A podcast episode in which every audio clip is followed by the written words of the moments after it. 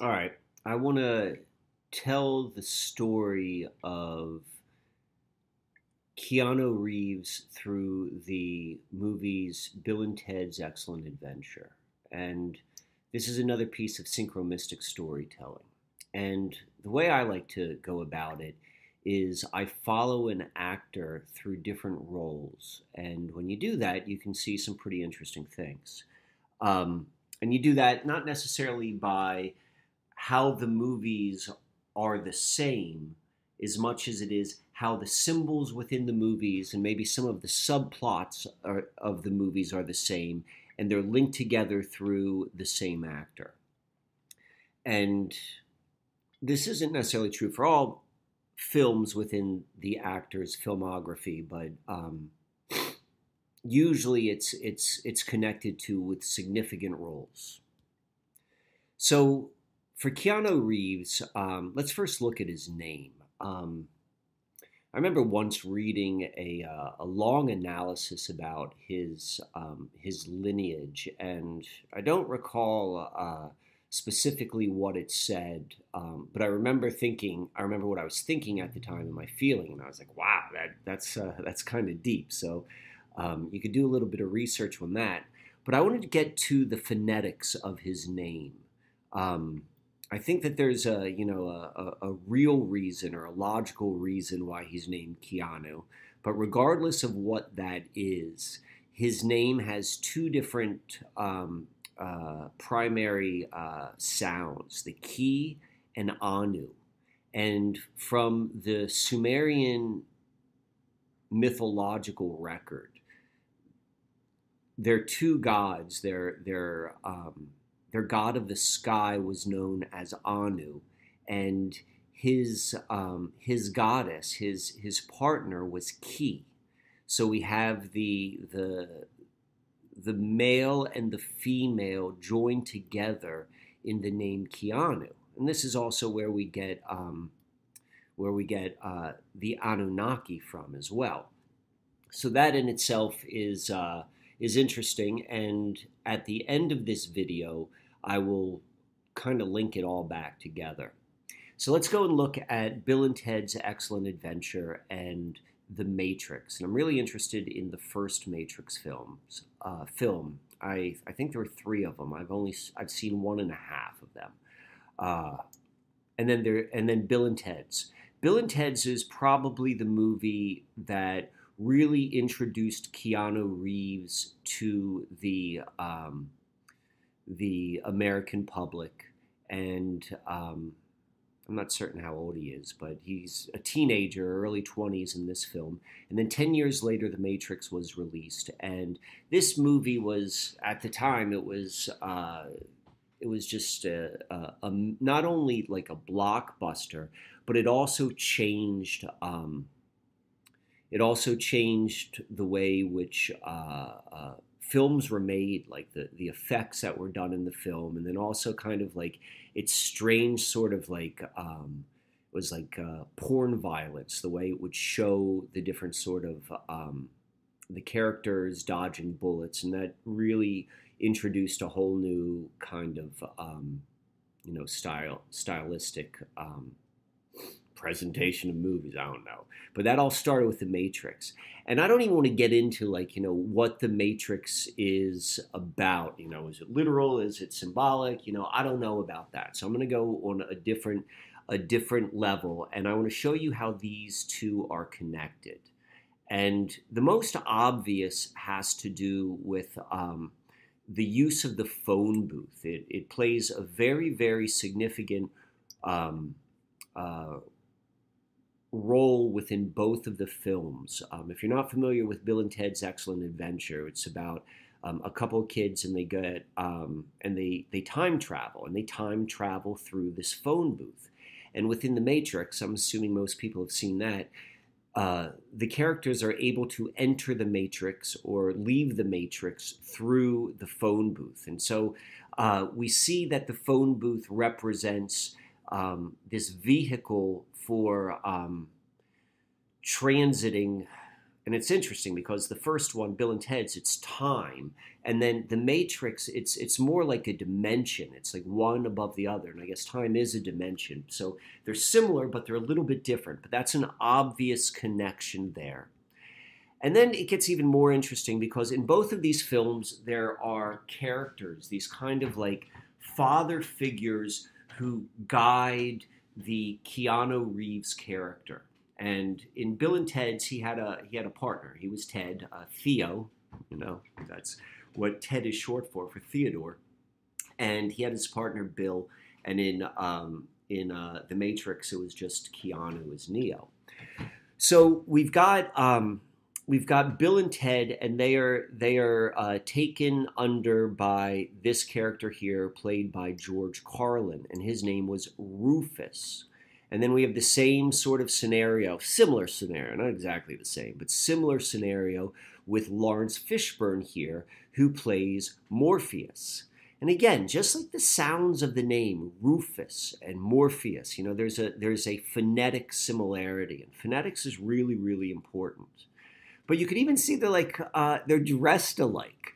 Um, here we've got we've got Morpheus. He's got more or less sh- he does have a shaved head, and he's always with his sunglasses, and he's got an overcoat, and he's dressed real sharp. And then we've got George Carlin's Rufus, and it's very very similar. He's got um, you know uh, his hair is is is pulled back, but it's a lot of forehead. It's very similar. He's always wearing glasses, and he's always got on this this this trench coat, and he's looking sharp. You know, so it's like they're the same sort of character. And I'm not necessarily suggesting this was done on purpose. Maybe it was. Maybe it was done as a goof, you know, like a, a, a, a an Easter egg. But when we're working at the deeper levels, um, what is done consciously is not necessarily the reason why things are done. Um, you know, that's the whole nature of a Freudian slip. But anyway, so I don't know if this if if these were done purposefully or not done purposefully, but what we do know is that it happened, and it's happening on so many levels that it is um, it has weight, it has it has uh, substance to it. So the um, the storyline gets gets interesting in uh, Bill and Ted's Excellent Adventure. And if you hadn't seen it for a long time, and if you have like a memory of seeing it as a, as a child, um, it's pretty much like you'll remember like there were these funny scenes where they would go back in time and then meet like Socrates and Napoleon and like you know th- those are the memories which which are are most strong in um, most minds. But there was a scene in there, and so I I, I watched this movie. Um, a handful of years ago. I want to show it to my boys. It was like age appropriate for them. And um, I was really blown away when I saw this particular portion of the movie. And, and uh, I don't have a clip uh, of it, which I can show here, but I encourage you to go and. Um, if you're interested, maybe go watch the movie and you and you want to see this one strange scene. So the character Rufus was more or less answering to these three, this high council. What is, um, and it is this guy here who is the the leader who then kind of like it links back with Morpheus also because they're both black dudes and they both have sunglasses on. You could see in this particular instance, um, uh, they have the same expression. Uh, this actor was actually uh, what's his name? Like Clarence. Um, he was the saxophone player for Bruce Springsteen. In fact, all three of them were were uh, popular musicians in the '80s. This guy's from the Tubes, and she was from the Motels. Um, but they were like the leaders, and you know it's from the future, but it really isn't told. You, you're not told anything about this future and they send um, they send Rufus back to find Bill and Ted because there's something which they need to do in order for um, in order for uh, a certain destiny, a certain timeline to come into fruition. And that's always just kind of like in the background of the plot of this movie. Like if you watch it, as I said, like what you remember is like the, the hijinks of like traveling in time. But the whole thing is based upon Bill and Ted doing this this uh, it's actually a project. That's what they have to do doing this project. And then that enables them to continue down a particular journey where sometime in the future they become very very significant. It's never explained why they're significant. It's just that they are. And, and everyone treats them like in this godlike way. And that's very very similar to neo in the matrix so let's go. Uh, what other slides do I have here of that? Um, oh, okay. So there's also a similarity between the three characters. So you got the black dude, you got the the, the white lady, and you got the uh, the balding white dude here. And not exactly in the same sort of relationship, but similar. Like Morpheus was definitely the leader, and this guy's definitely the leader. And then you had Trinity right here, who was his right hand, and she's his right hand. And then you got you got Cypher, you know, Lucifer, you know, the the the rebel, you know, maybe more like a Judas because he turns his back on him. So you know this guy's not trustworthy right here, but but you know that's that's another similarity which we see. So um, what's interesting is, and and I don't really have anything to go with this, and maybe this is explored in the later um, Bill and Ted's movies, and I haven't seen them, but but Bill and Ted become musicians, like famous rock musicians, and but they seem to transcend that to become more than just like a uh, an entertainer, and and the their band was called Wyld Stallyns, and horses are certainly significant, but I don't really have. Uh, I have a on my radar is like there's something there, but I don't have anything fleshed out. But I do want to bring out another interesting point or similarity uh, within these two movies before we get to maybe what they're what this is all about. Um, the other the other part would be uh, looking at this scene from The Matrix and comparing it to a very very similar scene to um, in in Bill and Ted's. So in The Matrix, this is in the beginning. Um, Neo, who is the one, and Neo is an anagram of one as well. Um, he is contacted by Morpheus when he was in his office cubicle and he's hiding from like the police, from the agents, from the sentinels, I think that's what they were called. Um, and he's being guided through the phone, you know, outside of the matrix, like what to do and where to go. And he's ducking and hiding in this, this, um, this farm of cubicles. And the exact same scene, or not the same scene, but very, very similar, the same concept happens in Bill and Ted's.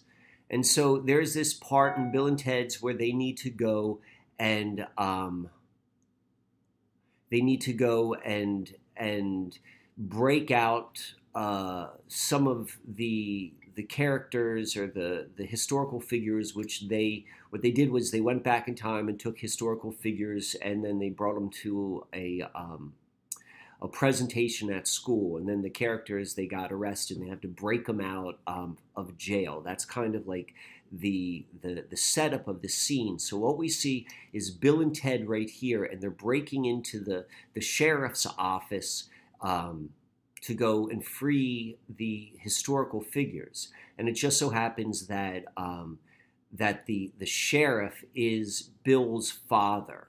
And so that also is, you know, another theme which we see in these movies is, is particularly the father, the Saturn um, role. All of that is is is important, but we're not going to go that deep into that now.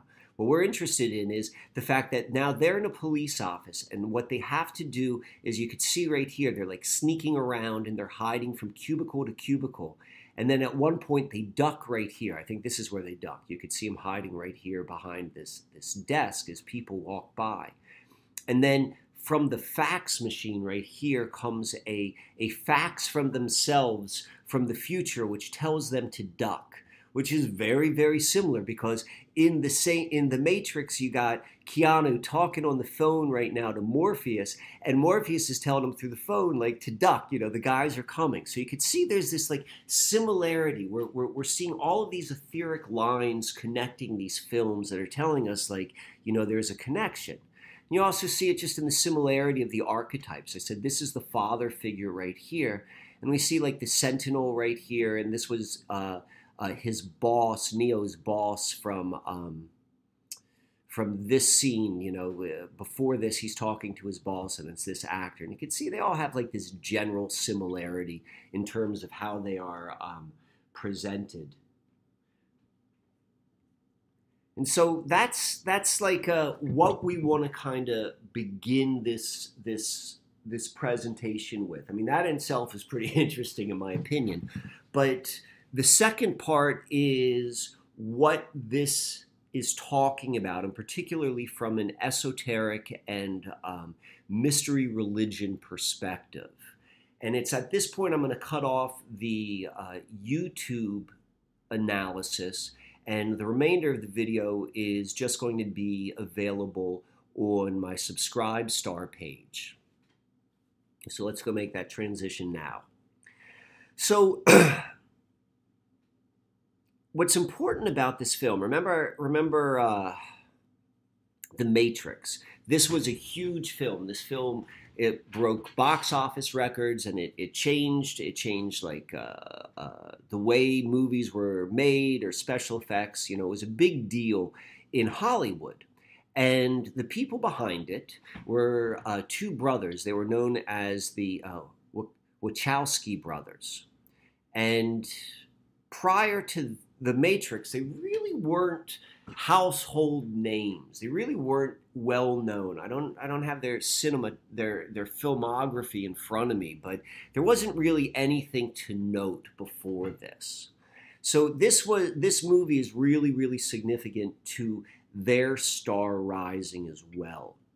And if you're familiar with the story of the Wachowski, the Wachowski brothers, it's, you know, this movie came out in 1999, and then by 2010, 10 years later, so, ha, that's kind of interesting. So we've got like this 1989 and then 1999. We got 10 years, and we got 10 years after that. And then we have that both of the Wachowski brothers have transitioned into trans women. And when this, you know, I'm, I'm, recording this in 2020, so I'm recording this even 10 years after that. Uh, I'm assuming it's it's before 2010. I just see right here that says before 2010 they were known as the Wachowski brothers. And so then after that, I suppose is is that's probably when they both transitioned and they both became known as uh, Lilly and Lena. Lilly and Lena. You could see what they look like before and what they look like um, now. And when they when they transitioned, um, that was still kind of like controversial. You know, this was um, this was one of the the slow drips of introducing transgender into the mainstream collective mind as a, a it, they normalized it and so this is a really really deep deep topic and i want to go a little bit um, into that to understand like that's what we're seeing here because remember keanu's re- name his name is is the masculine and feminine, the blending of, of the god and the goddess, what's known as the sacred marriage. And we're seeing, we're seeing quite literally the, the um, credited brain child's children, brain children behind the matrix go through this transition from male to female. So Hollywood Hollywood is the primary vehicle for um, for changing public opinion, but not so much change public opinion as much as it is public mores. And I want to describe this very much from like a technical perspective. Like this is how it works as opposed to like, you know, this is a good thing or this is a bad thing. Like, you know, each person can come up with their own um, with their own uh, value system, but it's a thing, and this is what ha- this is what has happened. I mean, Hollywood is pretty much the the reason why um, you know if you go back to like really before the 60s and you look at like racial relations then and racial relations now and just like typically like how, how the, the the the general idea of like how your typical white person would would picture in their mind the typical black person. And it's very very different there was a time where it was uh, you know i'm not saying racism isn't around today but it was much much different then there was a there was a real dehumanization in the fundamental thought process of how different races saw one another.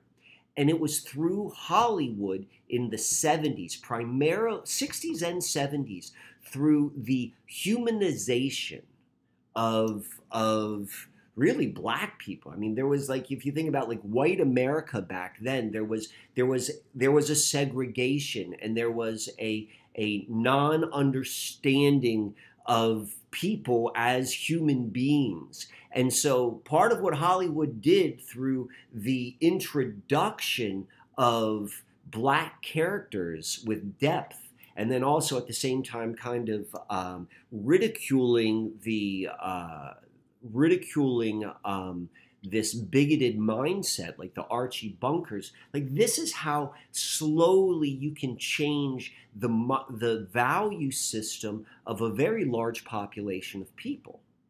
And it, it, it, happened in racial relations, and then it happened in, in, in sexuality. You know, it's there was once a time that homosexuality had a stigma that it does not have to this day. I mean, arguably, it still has. Uh, it, it, it it is not a no i'm going to say it is as mainstream as it comes right now you know it's it's it's part of the american way like there there is not a stigma anymore and the we've also seen this done through transgender and all of these movements have all happened through the vehicle of hollywood and what hollywood is able to do is it is able to take an idea and humanize it so you can relate and sympathize. And that's what it happened. That's that's how you do it. Like you introduce black characters in the 60s and 70s, you introduce gay characters in the 70s and 80s, and then transgender characters really in the 2000s. So I would say like right around when this this transition happened, like we had a couple things that were going on in um, in the collective space and that was the movie. I think it was called Boys Don't Cry, and it starred. Um, I can't even think of her name right now. Uh, but it was a very, very well received film. It was Academy uh, Academy Award winning film. This comes a couple years after Brokeback Mountain. And and when a movie is very, very well received by the the um, press and is award winning, regardless of its box office um, of its box office success. Mean, both those movies, I believe, were were box office successes, but it was it is a confirmation in the collective mind that this has the stamp of approval. Like this is how you can see what um, what the social movements are happening, um, and so this this kind of the the the release of Boys Don't Cry. Um, I should probably look at the timeline before before starting this, but go and look for yourself. Uh, the Wachowski brothers, um, who were really known as, you know, their their film work is very like you know violent, very masculine, and so like to see them transition to to women was like a big deal in the um, you know in the in the in the pop culture world.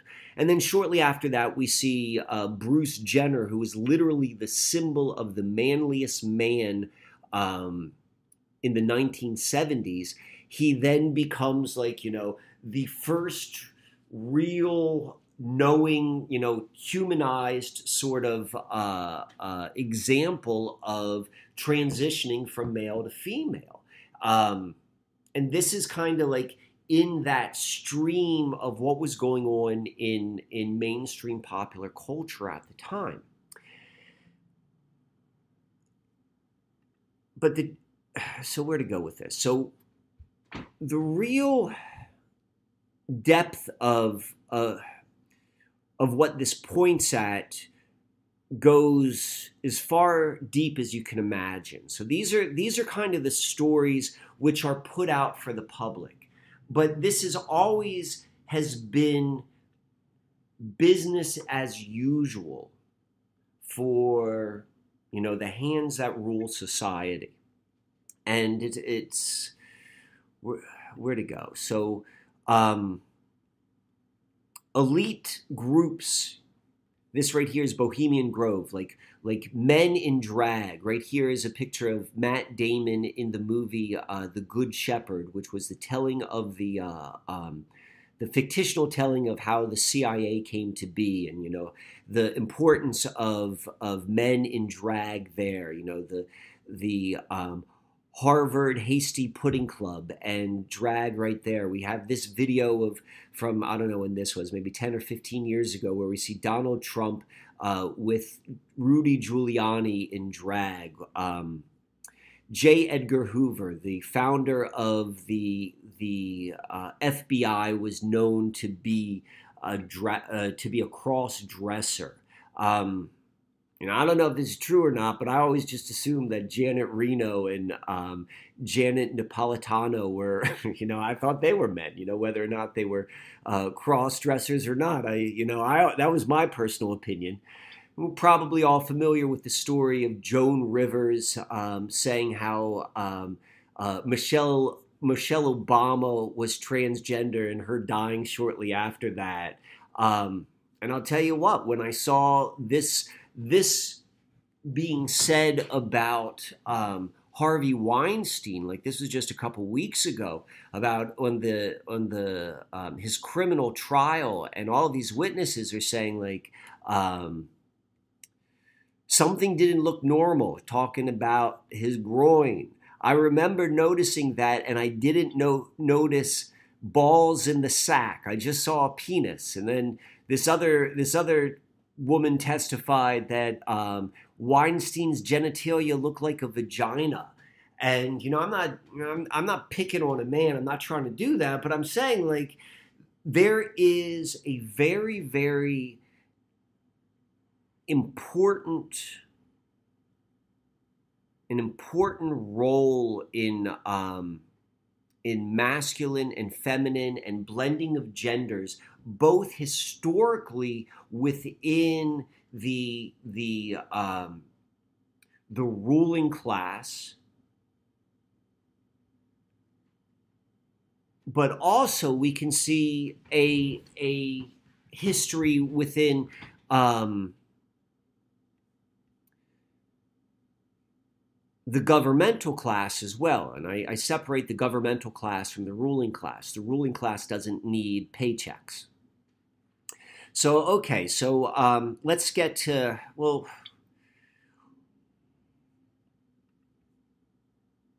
what we want to go and understand or have a context or a lens to look through when, when looking at all of the gender, the, the, the, the significance of changing gender is we want to go back a little bit further.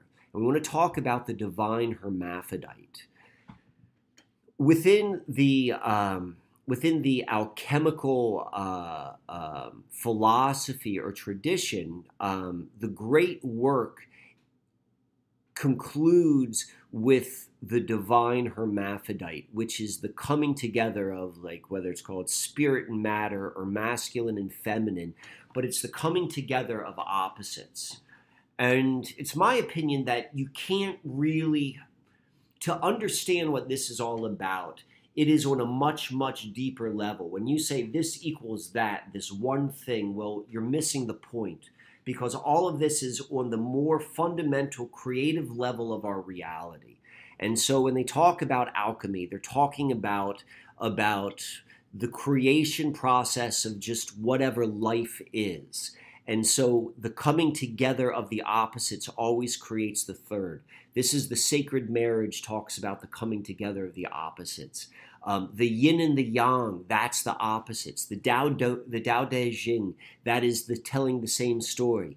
Baphomet, you know, it's the same thing. All of these symbols, it's all telling the story of the coming together of the opposites to create a third. And there is a fundamental truth to that. I mean, don't take my word on it. Like, you know, go and and have like a man and a woman where the woman is fertile and have them have them have sex and see if you can create a third. Like, you know, that's literally how we work. So there's a truth to this. Um, but the truth can be understood in very diff- in various different ways. So, um, you know, and and it's my personal opinion that we live in an inverted culture and so that's what makes talking about some of these topics very, very complex, is because we're, we're talking about truths, but we're also talking about inversions of truth, and we're talking about morality and, and judgment, and it gets it gets very, very dicey to be able to walk that line in a way which is not um, alienating because I want this to be understood not from the level of, of judgment, but from the level of like this is how this is how it works. And so part of what we're seeing uh, you know with with this this history, this kind of like nod nod wink wink of um, you know the the ruling class and the the governing class's um, significance of men being women is uh, there there's there's certainly well within within that there's an underhandedness. It's not like in your face. It's kind of like you know it's maybe even done in a mocking way. Uh, so that in itself, in my opinion, is a sign like, you know, it's that's the nature of, of the energy of how it's being worked with. But there's undoubtedly a social agenda, just like I talked about before with the um, with the the how Hollywood has been able to change um, the general perceptions of different values in the in the mainstream population and like literally in one in one generation they've been able to change the value system. Um, we're seeing that really heighten up and and and a lot of it you know obviously is done like not like hey we're changing the value system but that's what's happening.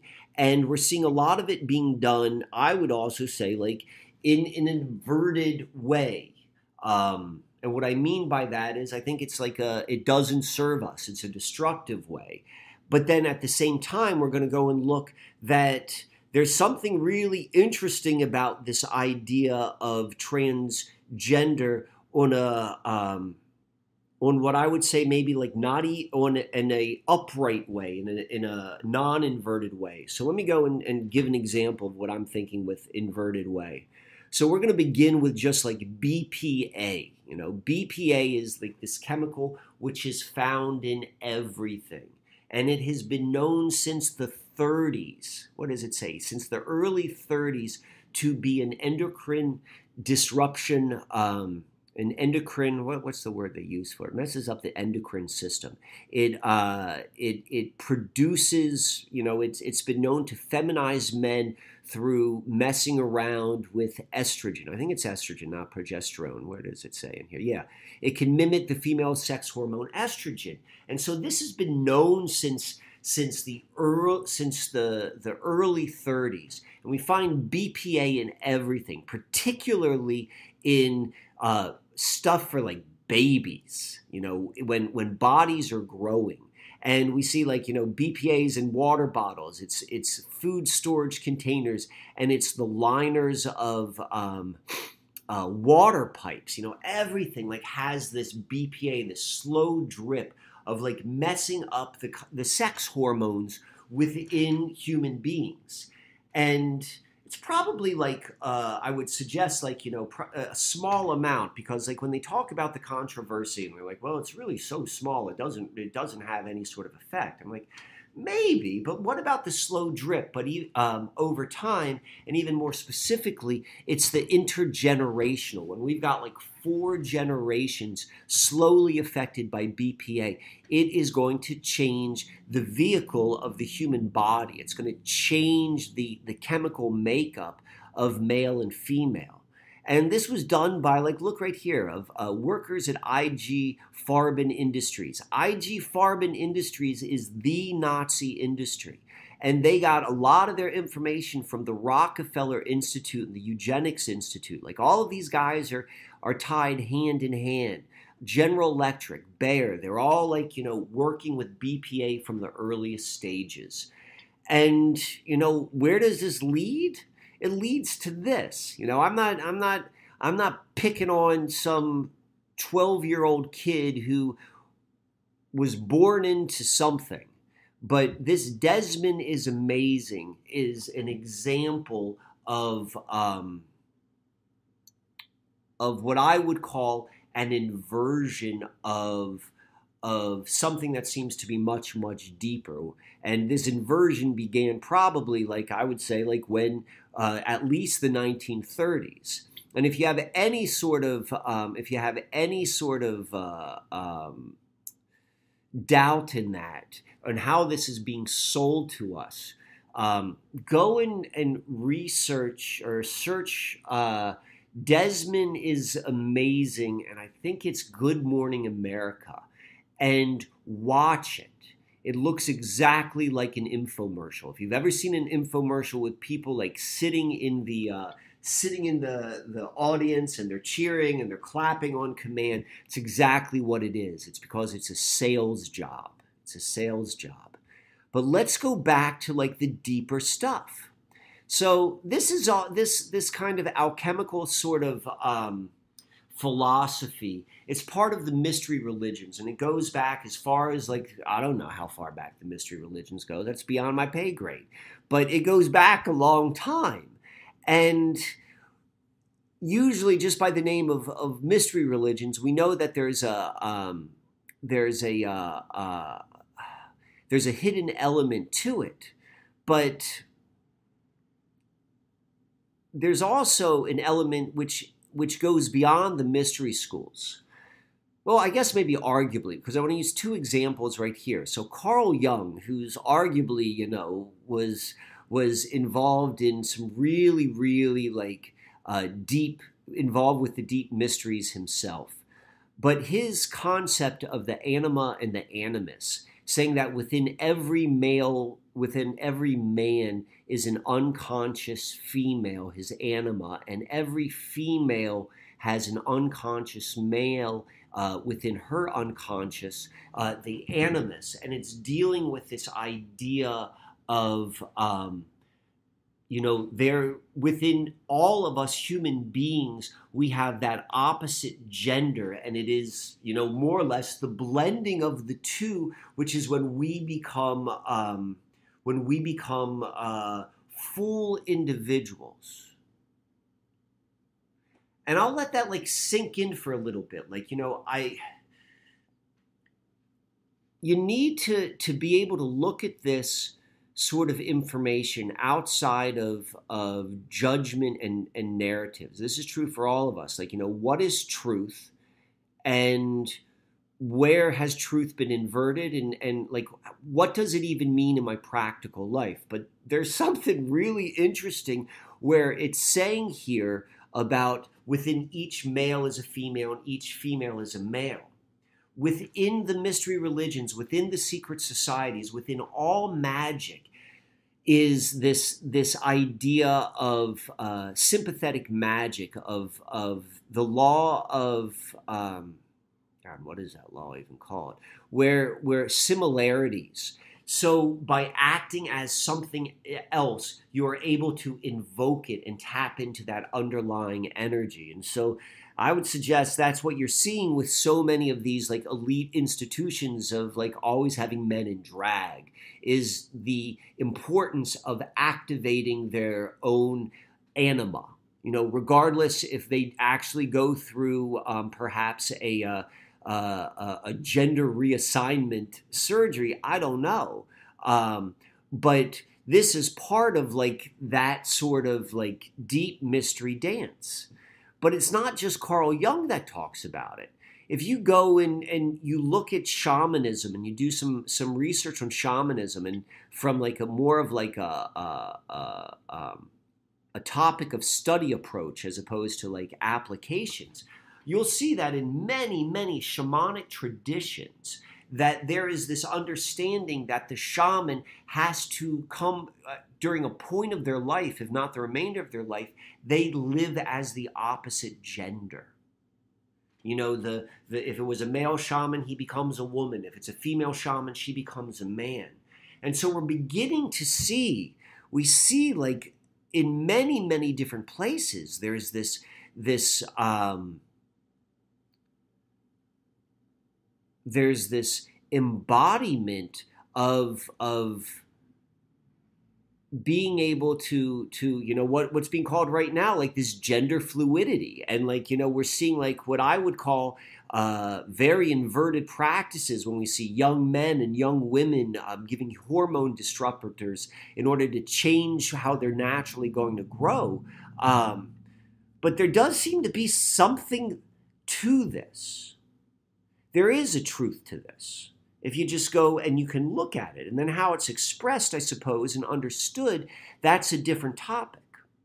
But the question becomes now like, well, okay, and if this has always been around, and if this has always been like in the background of the, the, the, the ruling and the priest class, why is it becoming so public now? Why is it being ruled ro- or rolled out to the public? Why are we being sold this like an infomercial? Why is this being put into our water? Well, that's when we come to the age of Aquarius. Because the mystery religions, they go by the great calendar. So remember, astrology, more than interpretation, is a calendar system. And the age of Aquarius refers to a period of time and there are people whose job it is is to make life on earth in a very general sense be a mirror to the to the story in the heavens. So as we move into the age of Aquarius, and if you're interested in what the age of Aquarius is from like maybe a more um, like objective level like from an astronomical level like you know there's there are there's like a logic behind it. Like the age of aquarius has to do with what's rising on the eastern horizon in the northern hemisphere on um like the equinox or something. But like there's there's a reason why. I looked into it. I wasn't able to verify anything. But you know i i know that that that's like kind of the story. But like we are definitely being told we are entering the age of aquarius in the age of Aquarius, one of the aspects associated with it, one of the archetypes, has to do with gender and gender reversal. And so, why do I say that? Um, well, first is we look at um, Aquarius is known as the water bearer, and it is normally thought of for if you're not if you're familiar with astrology but not particularly well versed like the assumption would be oh Aquarius is a water sign. There are um, four elements, and there are three signs in each of the four elements, and that makes up the the zodiac. And so, water being one, and and it would make sense that the water bear would be a water sign, but it's not. It's an air sign, and the elements correspond to genders. Air and fire are masculine, not necessarily like masculine like being a human, but masculine more like yang, and water and and earth are yin. They're, they're receptive. And so we have this, this water bearer, you know, by name it has a, a female um, implication, but by element it is masculine. You don't see that anywhere else in the zodiac. And then the second, the second piece is the, the, the Aquarius symbol is most often shown as a man as the water bearer. But the water bearer, like from a traditional um, from a t- traditional perspective, that's always been a a role of the the female, the woman in in the the society. And so we see this man doing a woman's job. We see this water name sign in an air element. We see we see this mixture, this blending of the different um, of the different uh, um, genders from an astrological model. And so, as we are being moved into this age of Aquarius, whether you think that's a um, like an objective truth or it's just a manufactured like story done by the told by the the the priest class that rules our world, you know, that's up to you to decide. But that's what's happening. And if you have any questions, if you if, any question if this is not part of like what's happening in Hollywood, I'm going to bring up the movie The 40 Year Virgin. And for if anyone, I mean that whole movie, just like the name, like Virgin and and and and Venus and and Virgo and for like there's so much depth in that in just like you know the subtext of that movie and the title but where it becomes very obvious is if you've seen the movie and if you remember, the very last scene had, was completely out of place. And it has, but it was probably the most memorable. It was very, very like, you know, interesting to watch. And it was the entire cast singing Let the Sun In, the dawning of the age of Aquarius. And so they're telling you, like, we're, this is the beginning of this age and where it gets interesting is like as I was putting these slides together, I found this article, and it's it's here's the the I think it was the director, maybe the writer of the 40 year old virgin, um, and he's telling the story and the reason why this this song made the end of the movie, and he comes up with this really kind of like uh, understandable reason, but. Um, you know, maybe that was exactly how it happened, or maybe that's a cover story. I don't know. But all I can say is these are the stories that are being told to us. We're seeing Neo. We're seeing the the one become the one. Right? We've got the the the two brothers. We've got the Wachowski brothers, and they become the they become the one by blending of the opposites. Neo is the one. Theo is the one. There's something which is being communicated. It is my personal opinion that there's a lot of inversion out there. There's a lot of pathways I don't want to go down, but I also think that there is a a wherever this synchromysticism comes from, there is a revelation of like this is what's going on and as you understand how this game is really played it also um, can change the way which you play the game as well. As they say, as one door shuts, a window opens. So I'm going to wrap it up now. Uh, 50 minutes. I was thinking this was going to be about 20 minutes. Um,